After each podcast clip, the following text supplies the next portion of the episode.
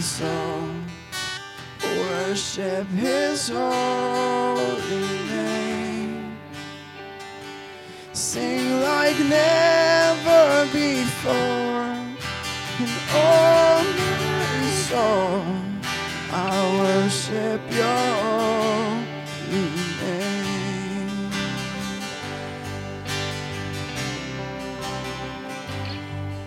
The sun comes up, new day dawning. It's time to sing your song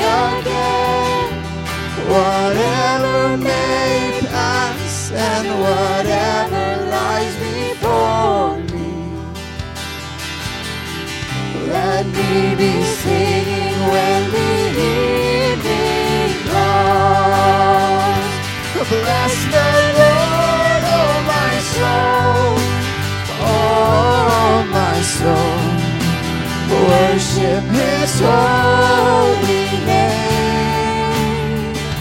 Sing like never before. Oh my soul, I'll worship Your holy name.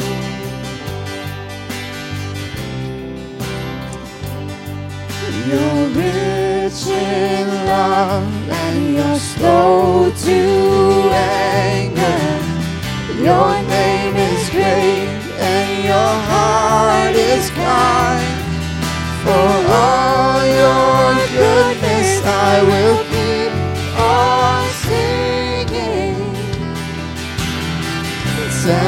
thousand reasons for my heart to find.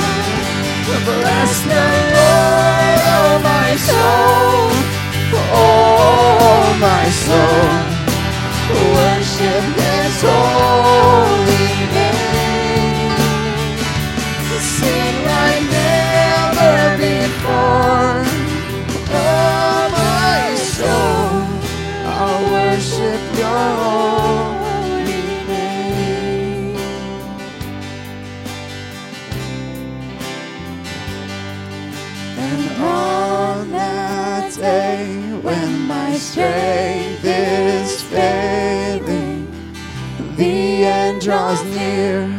My time has come. Still, my soul will sing your praise unending. Ten thousand years and then forevermore.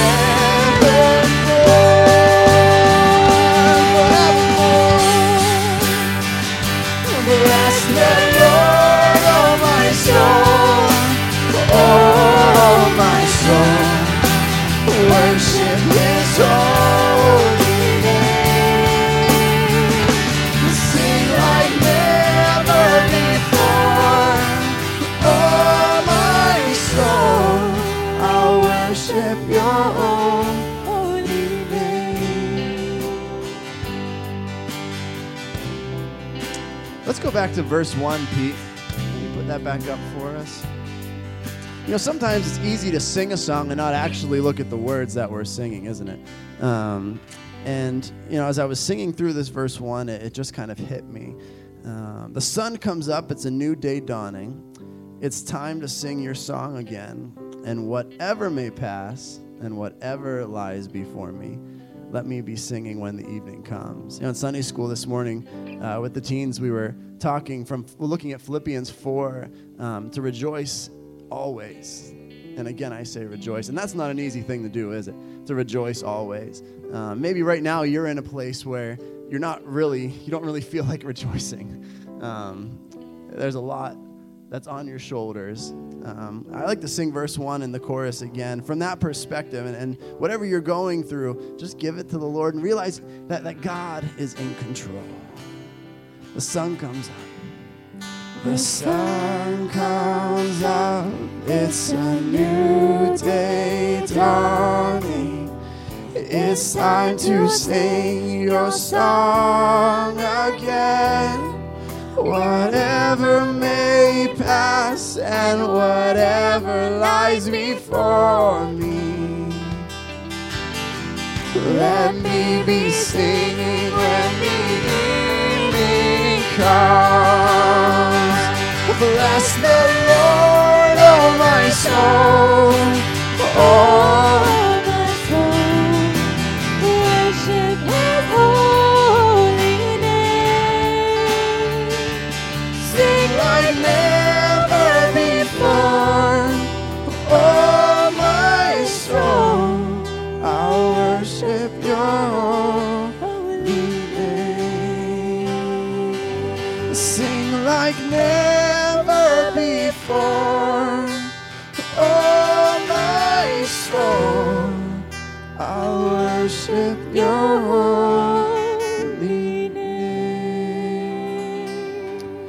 we ask that. Father, you take whatever's on our hearts, on our shoulders, on our minds. Father, and help us to remember to lay them at your feet. In Jesus' name, amen. You may be seated.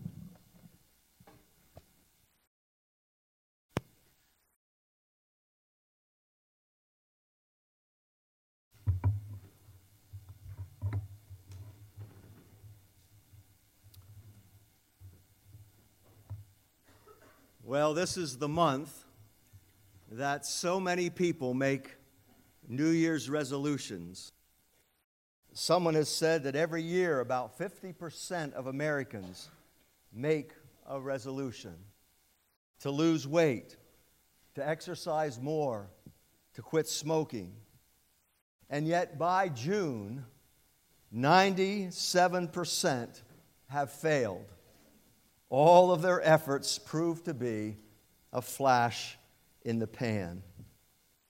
But even more important or more significant than that are Christians who claim the name of Jesus, who claimed Jesus as their Lord and Savior, but their lives show no change.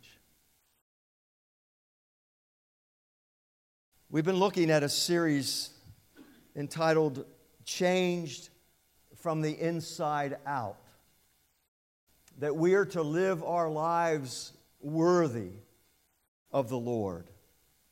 And last week we looked at being humble and gentle and patient, bearing with one another in love because we are changed on the inside, we should reflect that in the way we behave, the way we speak, the way we think. But where do we find that strength? Where do we find the ability to be able to be gentle? Where do we find the power?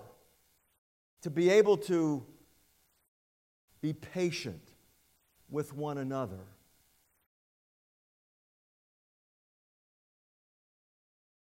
We want to look this morning at where we find the enablement. Where do we find that ability to be able to live like God intends for us to live? We've been called to be like Jesus, to be Christ like. But where do I find the power to do that?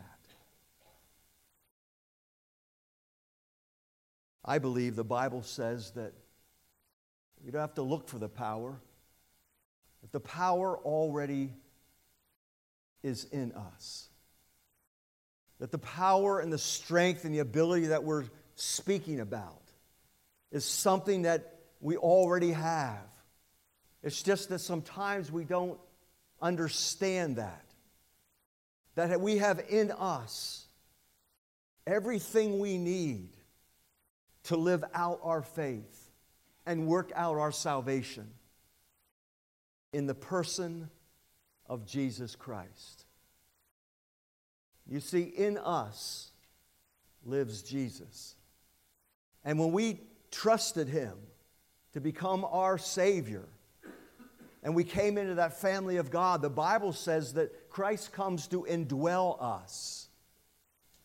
That we do, in fact, have within us the Spirit of Christ. And so it's not that we pull ourselves up by the bootstraps or we muster up enough strength to be patient or to be humble or to bear with one another. But we depend upon and we rely upon the strength of Christ that indwells us. Take your Bibles, if you have them, please, and turn with me once again to the book of Ephesians. Uh, we're staying in Ephesians chapter 4, and we want to look at a couple of verses this morning.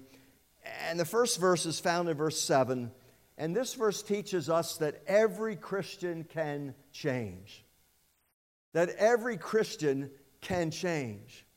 We often think that, you know, I don't know that I can really break that habit.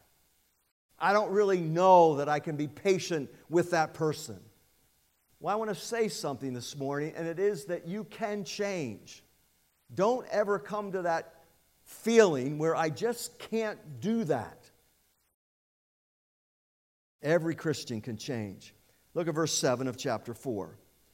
But to each one of us, grace has been given as Christ apportioned it. Grace has been given to each one of us. You see, not only do we have saving grace, which we read about over in chapter 2, where Paul says this. He says, For it is by grace you have been saved through faith, and it's not from yourselves, it is a gift of God, not by works, so that no one can boast. God has shown us saving faith, but God also gives to us serving grace. Jesus gives to each one of us the supernatural ability to pass grace on to others, to show gentleness, to be patient. We are the channels through whom others are strengthened and encouraged and built up. Did you know that? That God has placed you in the body of Christ in order that you might encourage and strengthen and build up other Christians.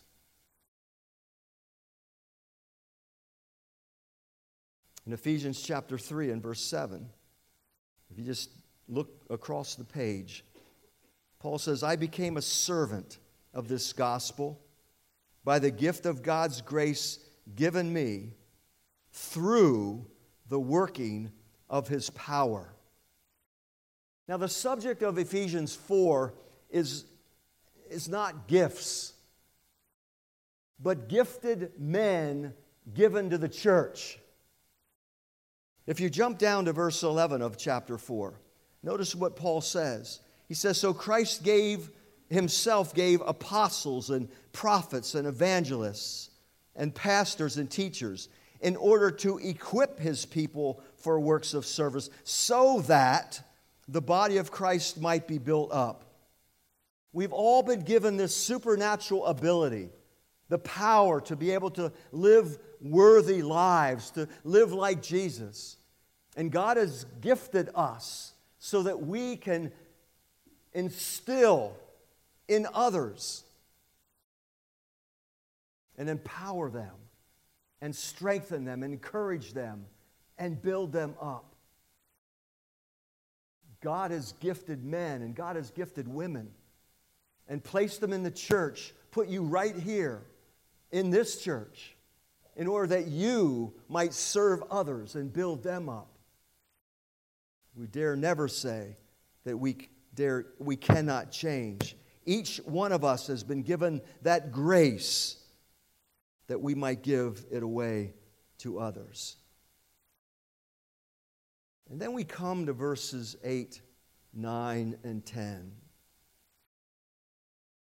And this is a, you know, sometimes in the Bible, you know, you read it and you understand it.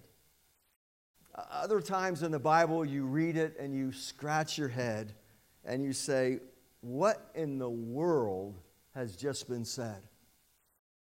There are some portions of Scripture that it doesn't take a great deal of study and research to understand what the writer is saying. There are other portions of Scripture that, boy, it takes hours on end to really figure out what the author needs to say.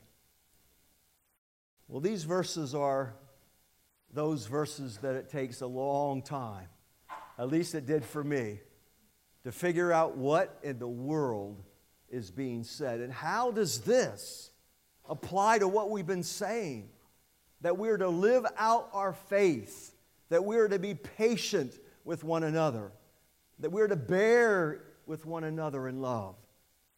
Well, you listen, and maybe you, like me, maybe you'll say, What in the world did you just read?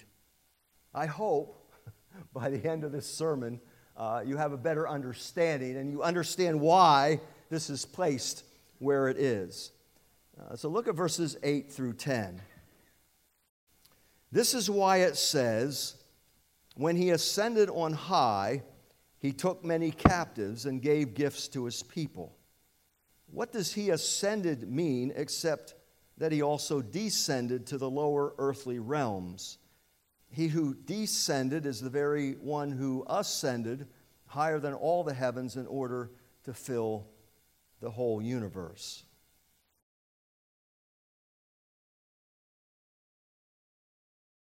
And so I scratch my head and I say, Now, Paul, you just were speaking about grace that was given to everyone in verse 7. Uh, we go down to verse 11. Christ gave apostles, he gave gifted men to the church.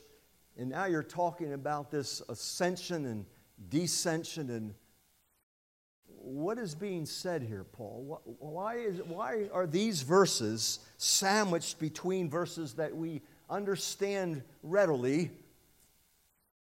Well, let's try to figure this thing out. Paul actually quotes from Psalm 68. Now, you know that we need to compare Scripture with Scripture. And you also know that sometimes we can go to the Old Testament and, we can find information that helps us to understand the New Testament. So we're going to do that this morning. Uh, we're going to go back to Psalm 68, and I want to read a number of the verses found here because it helps us to understand why Paul includes this right here where he does. Psalm 68. Go back to Psalm 68, and I think when we get to the end of this psalm, you'll understand why Paul quoted from this text. Psalm 68, look at verse 11. Remember, what Paul has just quoted in Ephesians chapter 4 is at the very heart of our transformation. It's at the very heart of us becoming Christ like. So, this whole ascension and descension thing is something that's awfully important. We just need to figure out what it means. So, Psalm 68, verse 11. The Lord announces the word, and the women who proclaim it are a mighty throng. Kings and armies, they flee in haste. The women at home, they divide the plunder. Even when you sleep among the sheep pens, the wings of my dove are sheathed with silver, in feathers, it, or its feathers with shining gold. When the Almighty scattered the kings of the land, it was like snow fallen on Mount Zalmon. In these verses, God is announcing beforehand that there would be victory over the Canaanite kings. God is announcing victory over the kings of Canaan. And he says that the Israelites, they can rest in the camp, that they don't even have to go into battle. But before they do, they can know that God is promising them victory over battle. That God is promising them that they will be conquerors when they march on the field. Now remember that. God is announcing beforehand victory on the battlefield. Look at verse 17. The chariots of God are tens of thousands and thousands of thousands. The Lord has come from Sinai into his sanctuary. Now look at verse 18. This is the quote from Paul, of Paul. When you ascended on high, you took many captives and you received gifts from the people, even from the rebellious, that you, Lord God, might dwell there. This idea in verse 17 of the chariots of God, God's great heavenly host, is being likened to a force of chariots. Do you remember when Jesus, we spoke of this, I believe it was last week, when Jesus was in the Garden of Gethsemane and the great mobs, they came to arrest him. And Peter, he picks up the sword to do battle, to stop these mobs from arresting his master. And Jesus stops Peter and says, No, Peter, I could have called 12 legions of angels. I could have called on the heavenly host of God to come and help. But the time is not right. Here we have spoken in verse 17 the great heavenly host that are likened to this force of chariots. And then after this great triumph on the field of battle, we see in verse 18 the king now being victorious, the great king who is a conqueror. He leads a great processional this great celebration of joy, having been victorious down on the field.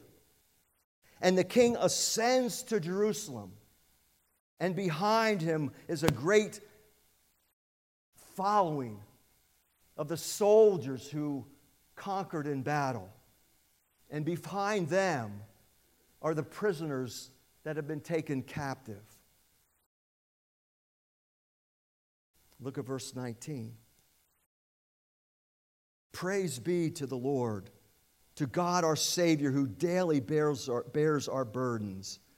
Our God is a God who saves. From the sovereign Lord comes escape from death. Surely God will crush the heads of his enemies, the hairy crowns of those who go on their sins. The Lord says, I will bring them from Bashan, I will bring them from the depths of the sea that your feet may wade in the blood of your foes, while the tongues of your dogs have their share.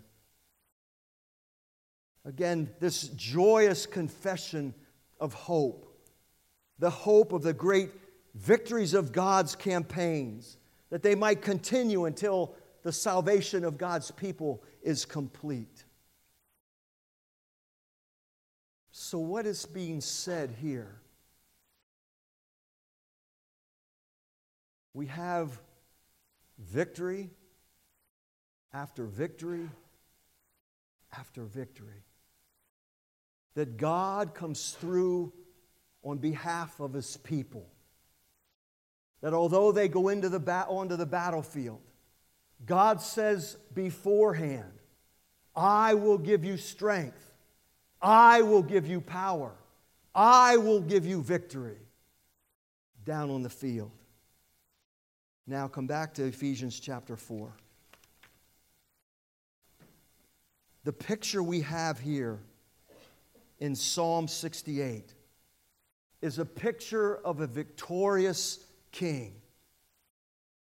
A king who is leading this great processional. They're marching on to Zion, the beautiful city of God. This king who has just come through a horrendous battle but has been victorious. And as they march on to Zion with joyful celebration, behind the king are his troops. The troops in shining armor. Along with these soldiers are the prisoners of war, in chains, in great humility. This is a time of great celebration for the victors, but great sadness and defeat for the enemy. Now, with all of that in mind, that's the context of Psalm 68. Now we bring all of that to Ephesians chapter 4. And we read in verse 8 when he, King Jesus, Christ is being spoken of in verse 7, when he, the king now is Jesus, when he ascended on high, he took many captives and gave gifts to his people. Here is Jesus ascending into heaven. Jesus ascends into heaven, and there the Bible says he sits at the right hand of God the Father, exalted, triumphant, and victorious. A tremendous battle had just taken place on earth, and it was on a hill called Calvary. When the Bible says that Jesus conquered the enemy, that he already won, and now he sits at the right hand of God in all his exaltation. Back in Colossians chapter 2, it tells us when this great triumph took place. In Colossians chapter 2 and verse 15, it says, And having disarmed the powers and authorities, he made a public spectacle of them, triumphing over them by the cross. It was on the cross that Jesus shattered the forces of the enemy. That most likely is what is referred to as captives in verse 8 of Ephesians 4. He shattered the enemy. He shattered the enemy the spiritual enemies he defeated on the cross. So here is Jesus. It speaks of King Jesus as descending on high, ascending uh, to the right hand of God the Father in all his exaltation and victory, having defeated in battle the spiritual enemy. Now, think about that for a moment. You know what's interesting is, is that everything that happened to Jesus can be applied to me. As I come to point number three, and this is, I hope, where things might make sense. I know that was a lot to chew, that was a mouthful. But we need to believe that we can change. The Bible says when we trusted Christ, there, there, there was a union that was formed between Jesus and us. That he indwells us, that we are part of his body. That's who we are. That's the relationship that we have with Christ. And that everything that Jesus accomplished on the cross and in the resurrection, it all applies to me. It all applies to you. When Jesus died for sin, I died to sin. When Jesus was raised victorious, I was raised victorious. Now that Jesus sits at the right hand of God the Father, now you're saying to yourself, You're not going to tell me that I'm sitting with Jesus at the right hand of God the Father, are you? Look at Ephesians 2 6. Ephesians 2 6 says this and God raised us up with Christ and seated us with him in the heavenly realms in Christ Jesus. What Jesus accomplished at the cross, in the resurrection, in his exaltation, is applied to us. Jesus already defeated the enemy, he already won the battle. He sits now victorious at the right hand of God the Father. And so we too, we have that same strength, that same power. That's why I began this sermon saying that we have everything we need. Because everything we need is found in Jesus. And He accomplished it all for us. We now draw on His strength, we draw on His power. We recognize that we already have won the battle. And through our union with the exalted Christ, we have already been made the beneficiaries of every spiritual blessing that belongs to and comes from the heavenly realm. Paul says in Ephesians chapter 1 Praise be to God and the Father of our Lord Jesus Christ, who has blessed us in the heavenly realms with every spiritual blessing in Christ. Every spiritual blessing. We are the beneficiaries of these blessings. We are the beneficiaries of all that Christ has accomplished. He already was victorious, He already won the battle. And so, because of the union we have with Christ, we too have won. We too are victorious as we draw upon the power and strength of Jesus. The bottom line of all of this is that on the cross, Jesus shattered the forces of the enemy. He ascended to God's right hand. He now sits exalted and victorious. And this same Jesus lives in you. This same Jesus that did all of that lives in you. That's why I say we can change. We ought never say, I, I, can't change or I can't help the way I am. I've, I've tried everything and it just doesn't seem to work for me. But Jesus, Christ lives in you. And so we draw upon his strength, we draw upon his power. The ability to change doesn't lie in us, it, it lies in him. And we need to draw from him.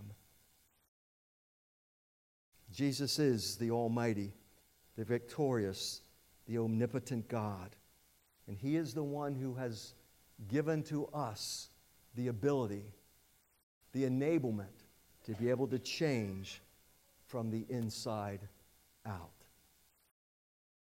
The praise team, in just a moment, is going to come and we're going to sing of that great victory.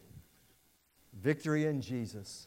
Let's pray together. Father, we bow before your throne, amazed, amazed at what Jesus has accomplished, and to think that all of his accomplishments applies to us. That we too have died to sin. That we too, Lord, we reign victorious we too are seated at the right hand of God the Father. Father, we thank you for the omnipotent Jesus who indwells us. Help us to believe, Lord, that we can change, drawing upon your strength. Not our own, Father, but yours. Again, we thank you. Thank you for your word. Change us. Father, change us. We pray in Jesus' name. Amen.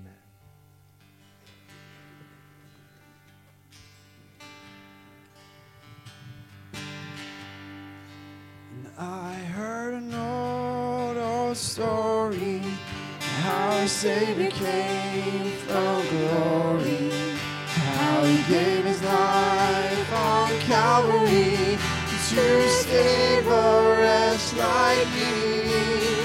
And I heard about groaning of his precious blood that's owning.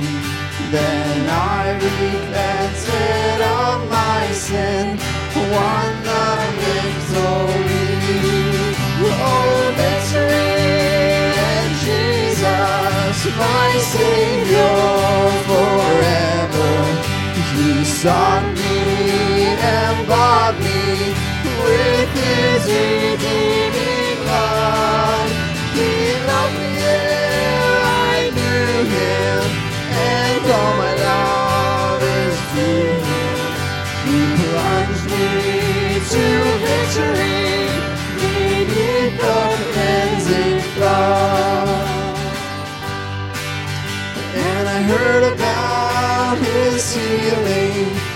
his cleansing power revealing, how he made the lame to walk again, and caused the blind to see.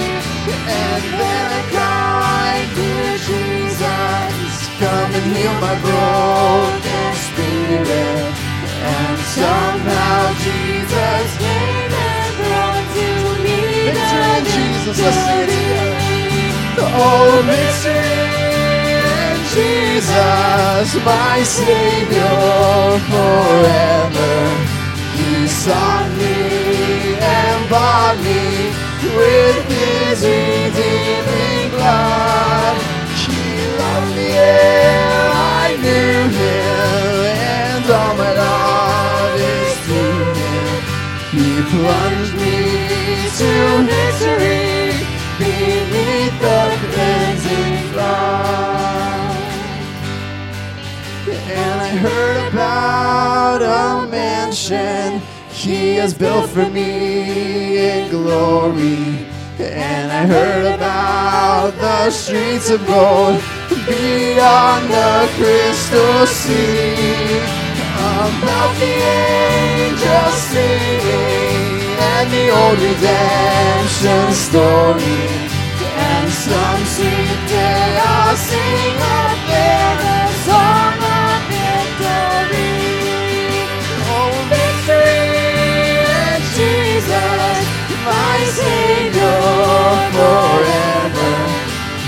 sought me and bought me with His redeeming blood.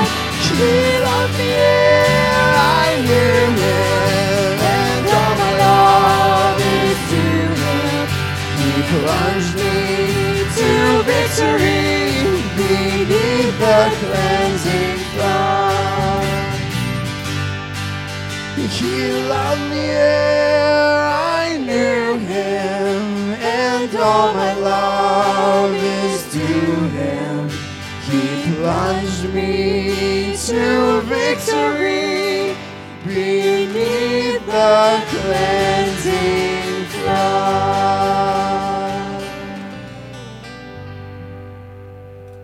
Thank you. You are dismissed if you must leave. Uh, we are going to have a business meeting in just a short period of time. If you can stay, please stay. But if you must leave, uh, you are dismissed. Mike, good to see you. Good to see you, Darlene.